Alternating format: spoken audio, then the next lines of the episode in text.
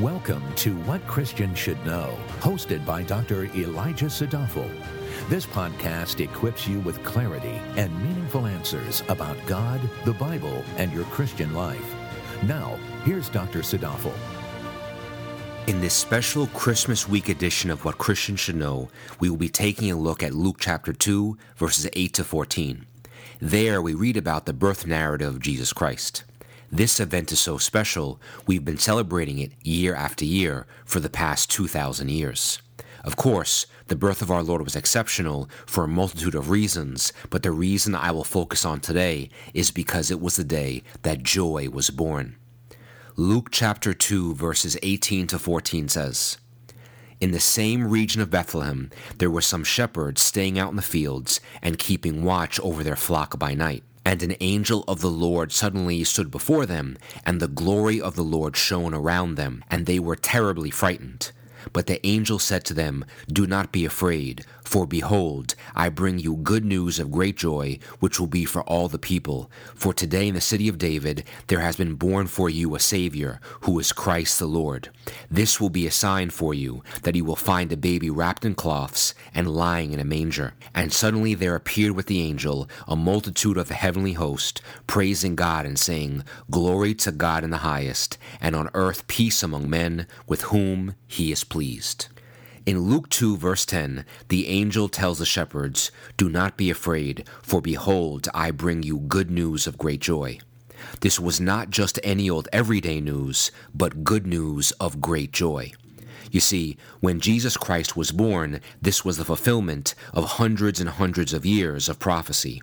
The birth of the Messiah meant that the Redeemer of humanity was now here with us. God was now right here with us. There was no longer a chasm between God and man, but a bridge. That bridge is fully God and fully man in one person. Hence, the angel reassured the shepherds that there really was no reason to be afraid, because the fact that God was now among us meant that God's intent was not one of conflict, but one of compassion. This was a reason for celebration, not just here on earth, but in the heavens above.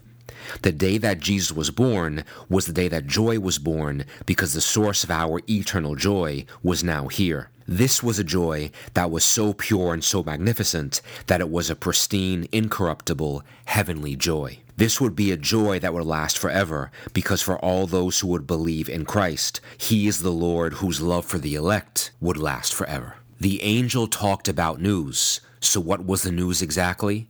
In verse 11, the angel Gabriel says it For today in the city of David there has been born for you a Savior who is Christ the Lord. Let's pay attention to this message because the good news of great joy has four parts. That number one, Jesus was born. That number two, Jesus is a Savior. That number three, Jesus is the Christ. And that number four, Jesus is Lord. Good news of great joy, part one Jesus was born. When Jesus was born, this meant that God is now among us. So now, when God looks at humanity, he doesn't just see us, he sees his Son.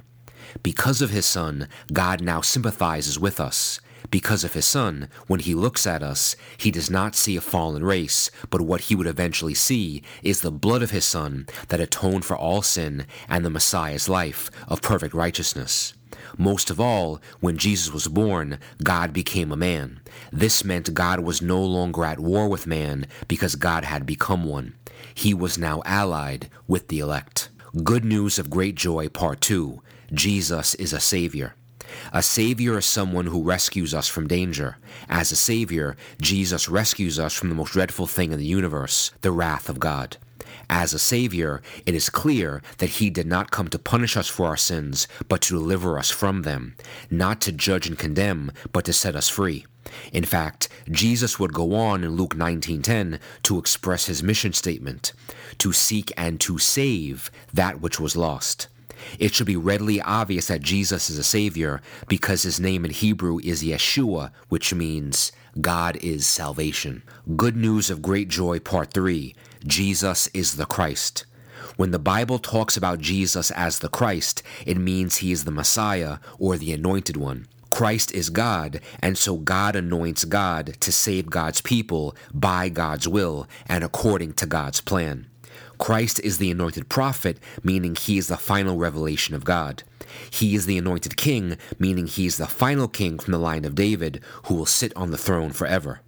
Christ is also the anointed priest, in that he himself was the final and full sacrifice to atone for all sin. Good News of Great Joy, Part 4 Jesus is Lord. In the end, God had to send God into the world to save humanity. Why? Because no one else but the Lord could do it. And if the Lord didn't do it, no one else would. There actually is a fifth part to the good news. If we go back to Luke 2:10, the angel says, "Behold, I bring you good news of great joy, which will be for all the people." The good news of Jesus Christ is not just for Jews. It's not just for Israelites. It's not just for men. It's not just for Greeks or Romans. The good news of great joy is for all people.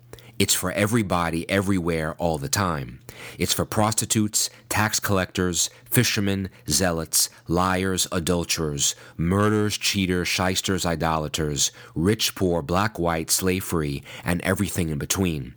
God knew that sin was a human problem, and sin never discriminates. Therefore, God sent His Son, who is a Savior for all of humanity.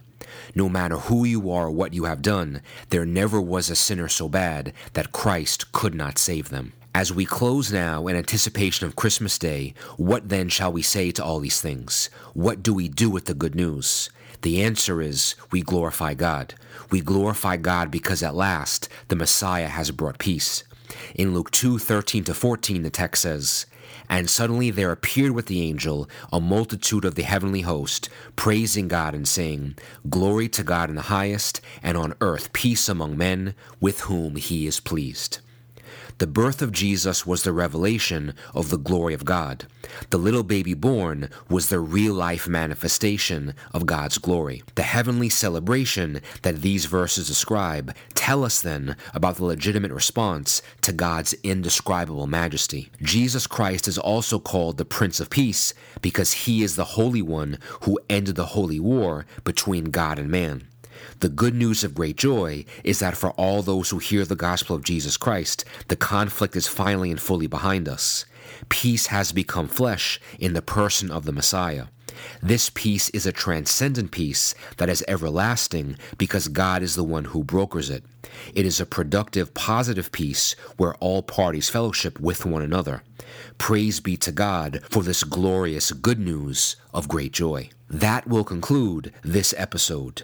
We'll be back in one week on New Year's Eve. I hope to see you then.